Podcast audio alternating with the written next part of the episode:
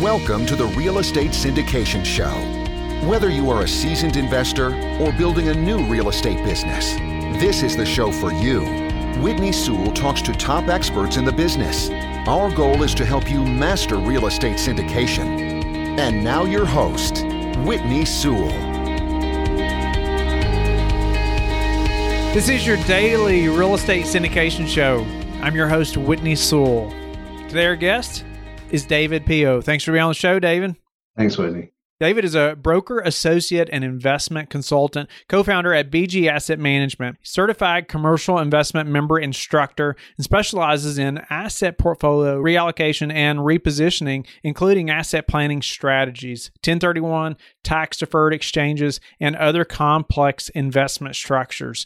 Well, Davide, that, you know, we all have to be somewhat familiar with or need to be, right? But it's unfortunate that a lot of times people make big decisions about selling or buying or at times when they shouldn't. And I'm looking forward to getting into that a little bit today with you. But tell the listeners a little more about who you are, maybe where you're located and your focus right now in the industry.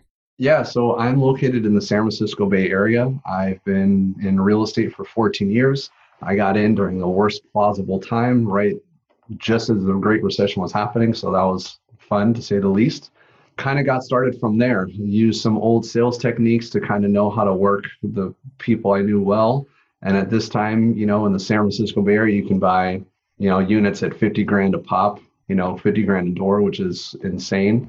And a lot of people at that time didn't trust the stock market. So they were able to take a lot of their assets out of the stocks, minimal tax consequences, and put into real estate.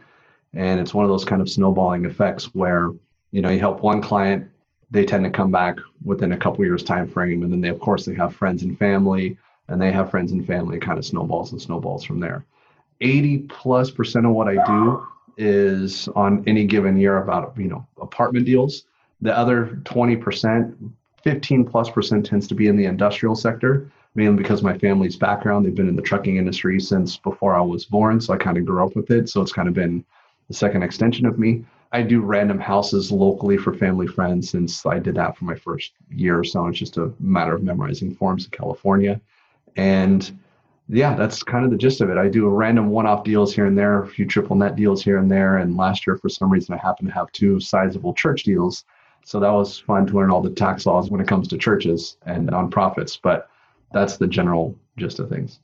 Interesting. Okay. You know, I wanted to ask you, you said you got in during the Great Recession, I assume, you know, around 2008. And was that right before? And then, you know, it went way down for you? Or were you like in at the right time where you could catch it on the way up?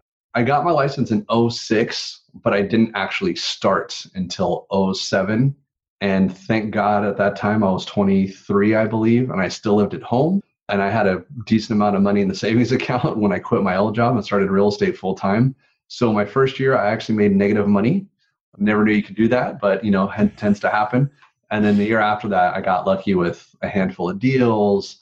Some people knew that I've been doing business for two years. They didn't really know or trust anyone. And I kind of snowballed since then. And every year, for the most part, it's kind of been a gradual increase, increase, you know, family, friends of family, friends of friends, clients that find out about you through referrals and things like that.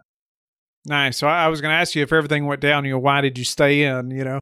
I did pretty decent my second year and I was like, all right, I can do this. And especially knowing since people, you know, this is when everyone was struggling. I remember I did a price drop on a property that was referred to me from LA or something like that. And people were like, oh my God, you did a price drop. You're going to kill all the comps. And I went, they're not going to sell it at this price. What does it matter? So right. it was a very interesting time. You mentioned uh, you made negative money. Just for our, our, listeners that don't understand what you're talking about, what, what do you mean?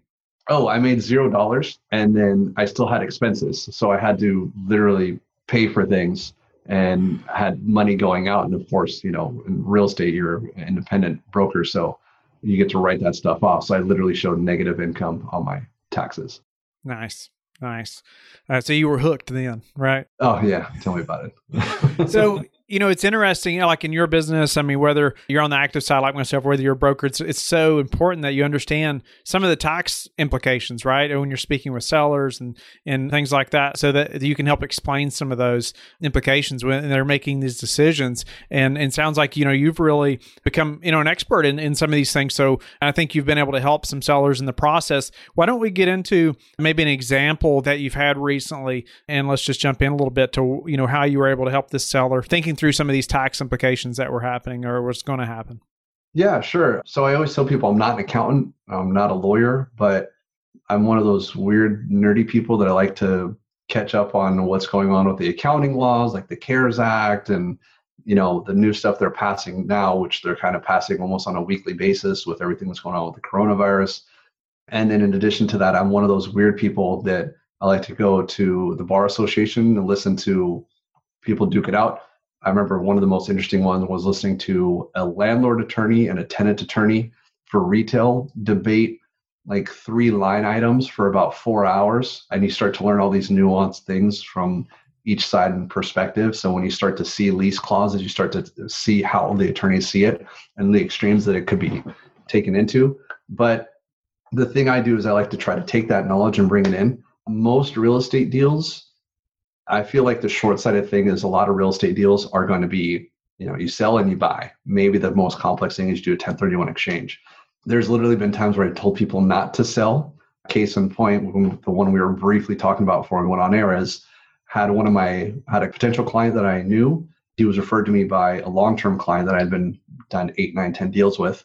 They were very close friends, almost family, but not quite. They had been neighbors for 20 plus years. And I visited his house. And as we're walking in, I, you know, the neighbor had kind of gave me a little bit of a summary and a heads up on things. And he mentioned, I asked him, how long does this guy own this property? He said, oh, like 30, 35 years. And as we were walking through the door, I said, I'm going to talk myself out of a deal. Just watch. Walk to this guy's house, apartment building located in the East Bay. And he's literally got my competitor's listing agreement, not signed, but filled out on his desk and the guy's in his late 70s, super sharp watching Jeopardy. And we start talking, and in summary, he explains to me that he's the investor of the family. His kids aren't. His kids are all older, they're in their 50s and 60s, but one's a teacher, one's a they don't do investments. That's his thing. And he didn't want to overburden them by passing away because he was in his late 70s and leaving them with the issues. And long story short, I told him the price was about a million. My competitor said, give or take $25,000. We're in the same ballpark. And I said, what are you going to do? Are you going to 1031 exchange it? No, it's too much work. It's I don't want to burden them. I said, do you understand your tax bill with federal and state and depreciation recapture is going to be the rough number was about 350 grand. So you sell for a million, you walk away with 650. And he goes, ah, I didn't know all these taxes were going to come into play, blah, blah, blah. And I said, Can I give you an alternative suggestion? He goes, Yeah. And I said, Have someone manage it for you and wait till you die. And he looks at me and I go, I know it's morbid, but, and I explained to him the estate tax law, where in summary, when you pass away and your kids inherit your property, your stocks, and things like that, it gets reassessed as if they had purchased it for the value that the day you passed. And I gave him a quick example, like an Apple stock that you buy for a dollar, you sell it a hundred, you pay $65 in taxes. But if you pass away and it goes to your kids, it's as if your kids bought it at a hundred dollars. They're not they're not going to pay at any profit unless it sells above a hundred dollars. And he looks at me and he goes, "That's a really good idea. I never thought about that. How do you get paid?" And I said, "Well, normally I would bill you three hundred dollars an hour, but I'm not going to do that for two hours of my time. Hopefully, your kids call me when you die." And I go, "I know it's morbid, but any references, I'll be more than happy to help." And sure enough, about four or five years later, the guy passed away. I was invited to the funeral. I was one of I don't know, probably about 50 people. It was a relatively small funeral. And, you know, I basically hung out with the neighbor and one of his nephews that I knew just a little bit that I had met in the last couple of years. And they said, Hey, you should go introduce yourself to the kids who were in their, again, 50s or 60s at this point. And I went there and one of the daughters recognized me and she goes, The lawyer gave me your card. We know exactly who you are. We'll call you when all this stuff is done.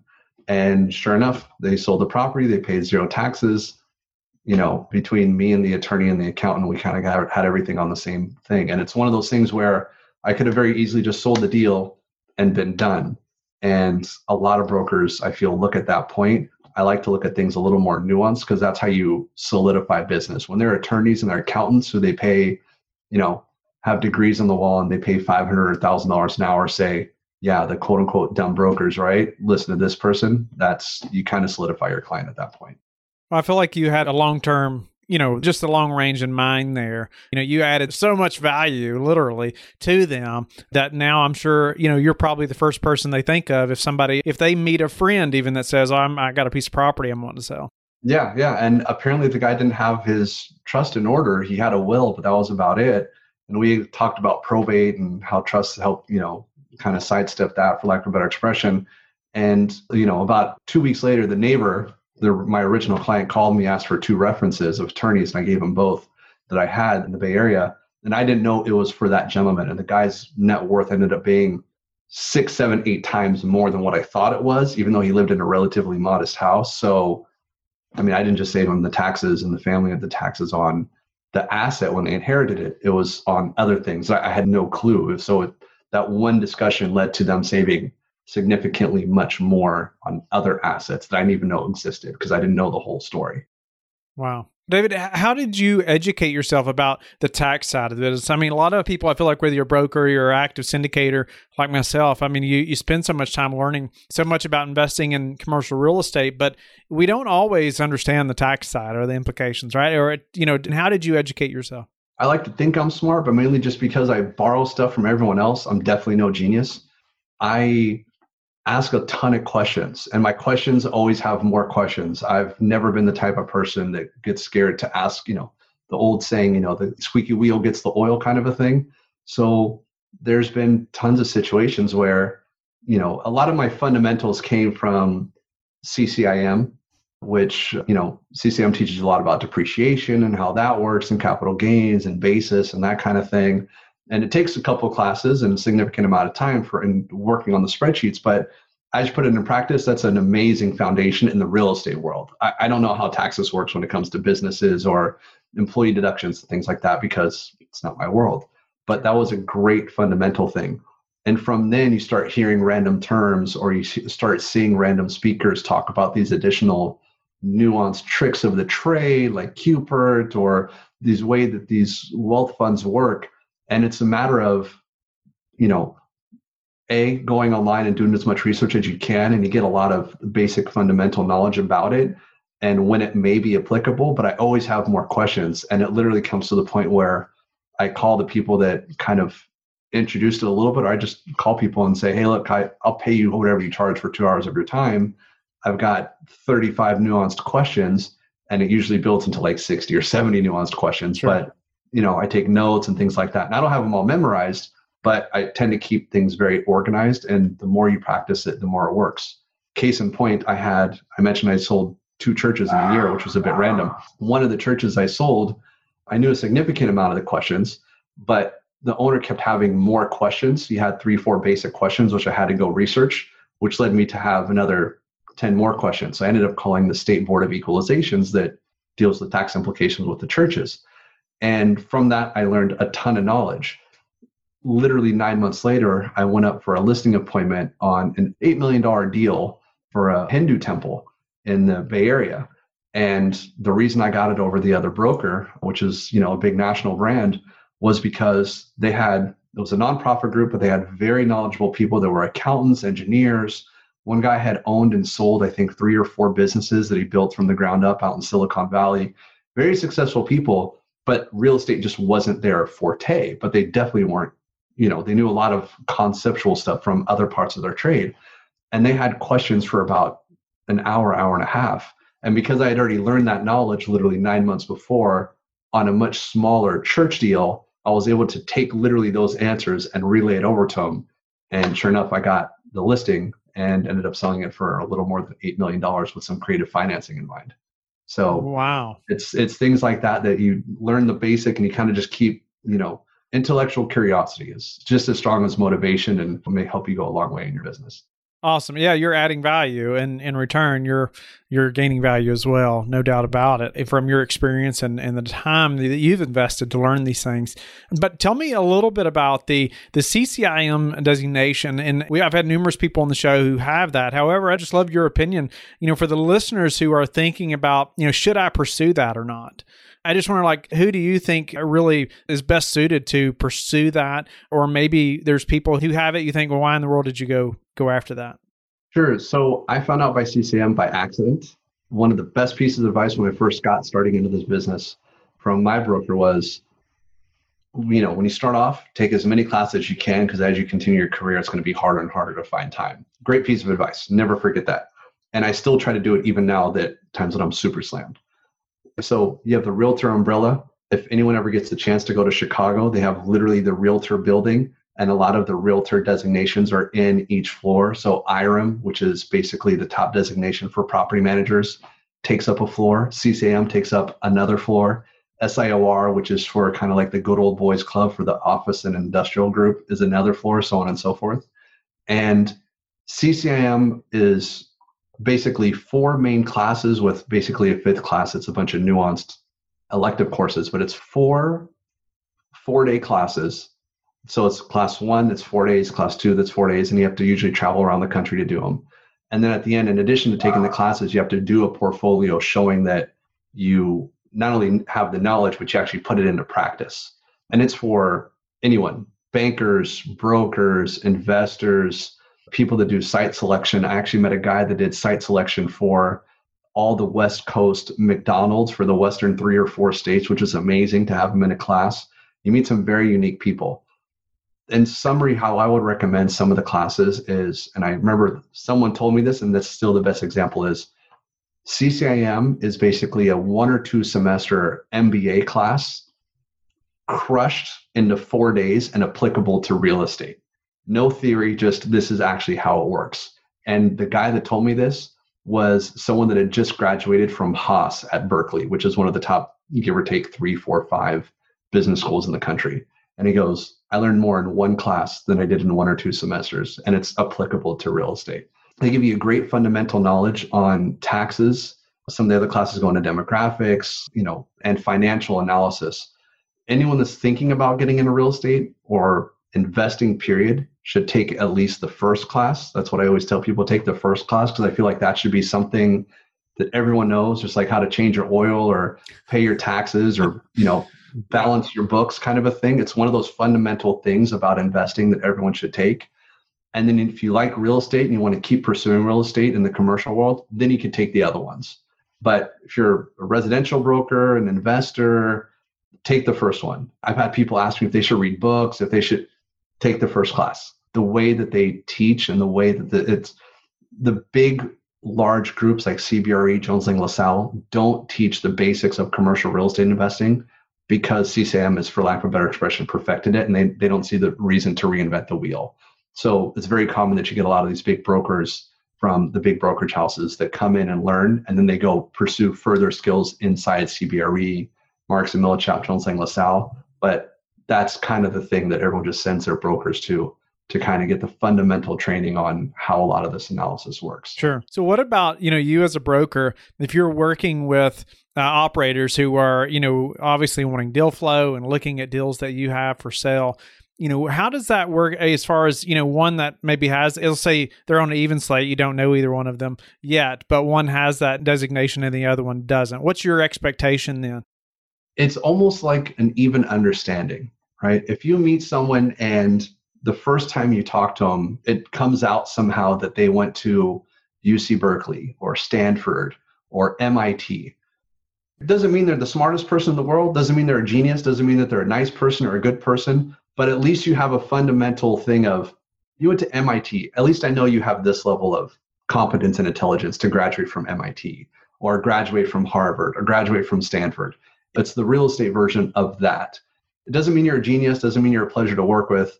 It means there's at least a fundamental baseline of foundation where at least you can, okay, I don't have to build up to here. At least I know it can start from this level and it can only go up. That's the best way I would compare it.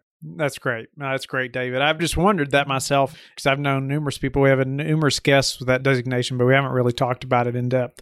But just a few final questions. Uh, what's a way you've recently improved your business that we could apply to ours? When it comes to, in the sense of a broker, the one thing is always prospect in good times and bad, even though it's tedious and everybody hates it. You know, whether it's warm calls to people you know just to keep in touch, especially in a time like now where everyone's kind of by force sitting in their house in most instances. I try to make it a point to call five plus people a day. Do I get that way? No. But you'd be surprised what you find out just from family and friends and things like that. Like, oh, they no longer live here. They moved to another country. They live in this city. This is what's going on with their life. They have kids. Especially weird if you haven't talked to them in, you know, one, two, three years. But if the relationship's there, it's there. And if it's not, at least you'll know. It's not a, you know, hey, I'll see you in a grocery store and say hello, and then it's going to be awkward forever. So that's gotten me deals. I still send people email blasts. That's super cheap. And just being present on social media, whether it's your personal social media or if you have a business one, I had a business social media. And except for my YouTube, for the most part, it just nothing ever came to fruition, even after long term. Whereas my personal social media, people know what I do. I don't talk about it all the time. It comes up sporadically, but those sporadic moments where it comes up, I will almost always have someone send me an inquiry of, even if it's just a matter of, hey, I've got this situation, can you help? And again, it's one of those things where I'm pretty good on turning one deal into two or three because I look further down that line mm-hmm. than just the sell and the purchase kind of a thing. Wow, great advice. What's the number one thing that's contributed to your success? I'm really good at keeping in contact with people. Even when it has nothing to do with sales, I've always been good about being old school and calling people on their birthdays. I don't just send a random text message. I'm pretty good about responding to text messages in a timely manner. You know, I'm not one of those people that has a million of those little red dots on my iPhone where I need to respond to 300 people. I, I can't be like that. I get mini ADD in that sense. But I'm pretty responsive. People appreciate that in the business life and personal life. And then like we started off saying, it's it's a snowball effect. So in the beginning, you start small, you do two, three, four deals, but as time goes, it gradually starts to increase. And as people see that you're doing volume, one of the problems I see is some people think maybe you get too big. So I've been doing this 14 years, and people think that, oh, you won't do my small little deal that's you know a couple hundred thousand dollars because you always you know every time I, you do mention it you do these large deals i see it on your website i go no no no i'll do small deals, medium, large, I don't care, right? I'm not going to help you buy a house for a hundred thousand dollars in you know Alabama because it's not my market, not my thing. But I'll find someone for you. So I always try to take care of people, but just keeping in contact with people, I think has definitely been my best asset for sure. Is there a way that you track that, or a tool that you use to keep up with that? You know, I literally got in a CRM a year ago and I have yet to use it, but my assistant's about to start using it because I got my assistant about six months ago that's wrapping up doing all my marketing now. No, it's just been, like I said, they've all been personal friends, people I know. I don't really call random people. You know, it tends to be more people I know and then it tends to kind of snowball from there. Soon, or recently, I should say, the last literally pre corona, about for like two weeks, I was starting to make cold calls so that was new because I'd probably done before then like nine cold calls my whole life and they were somewhat targeted. But it's one of those things that I know I got to start getting in the habit of. And it's, again, uh, my thing has kind of always been the email blasts and social media and YouTube. Um, that's kind of been my deal flow and just generally keeping contact with people by whatever method they, you know, works for them. And how do you like to give back? I love to teach. I feel one of my strengths is I feel like I'm really good at explaining a complex concept and kind of making it really simple to a layman, regardless of what your background is, whether it's cars or whatever. I feel like I can change that relationship, whatever nuanced thing that works for you and clicks in your head. And I feel like that's always been one of my strengths. I remember trying to learn things about electricity and I read up on it and I watched a million YouTube videos and just never clicked. And finally, one one guy sat with me and he explained it to me the same way they all do on you know online, two three times. And finally, by the third time, he goes, I got a good way to explain it to me. And he gave me a little bit different nuanced version and it all clicked. And I went, now I get it. Right. And it's that that light bulb when you explain to people and then later on, you know, the same appreciation I get when I help my clients later on that, oh, you know, I started off when I started with a little condo and now I've got, you know, 10 units under my belt and my house and all my rent is my mortgage is almost entirely subsidized by my investments and I can just go quit my job whenever I want.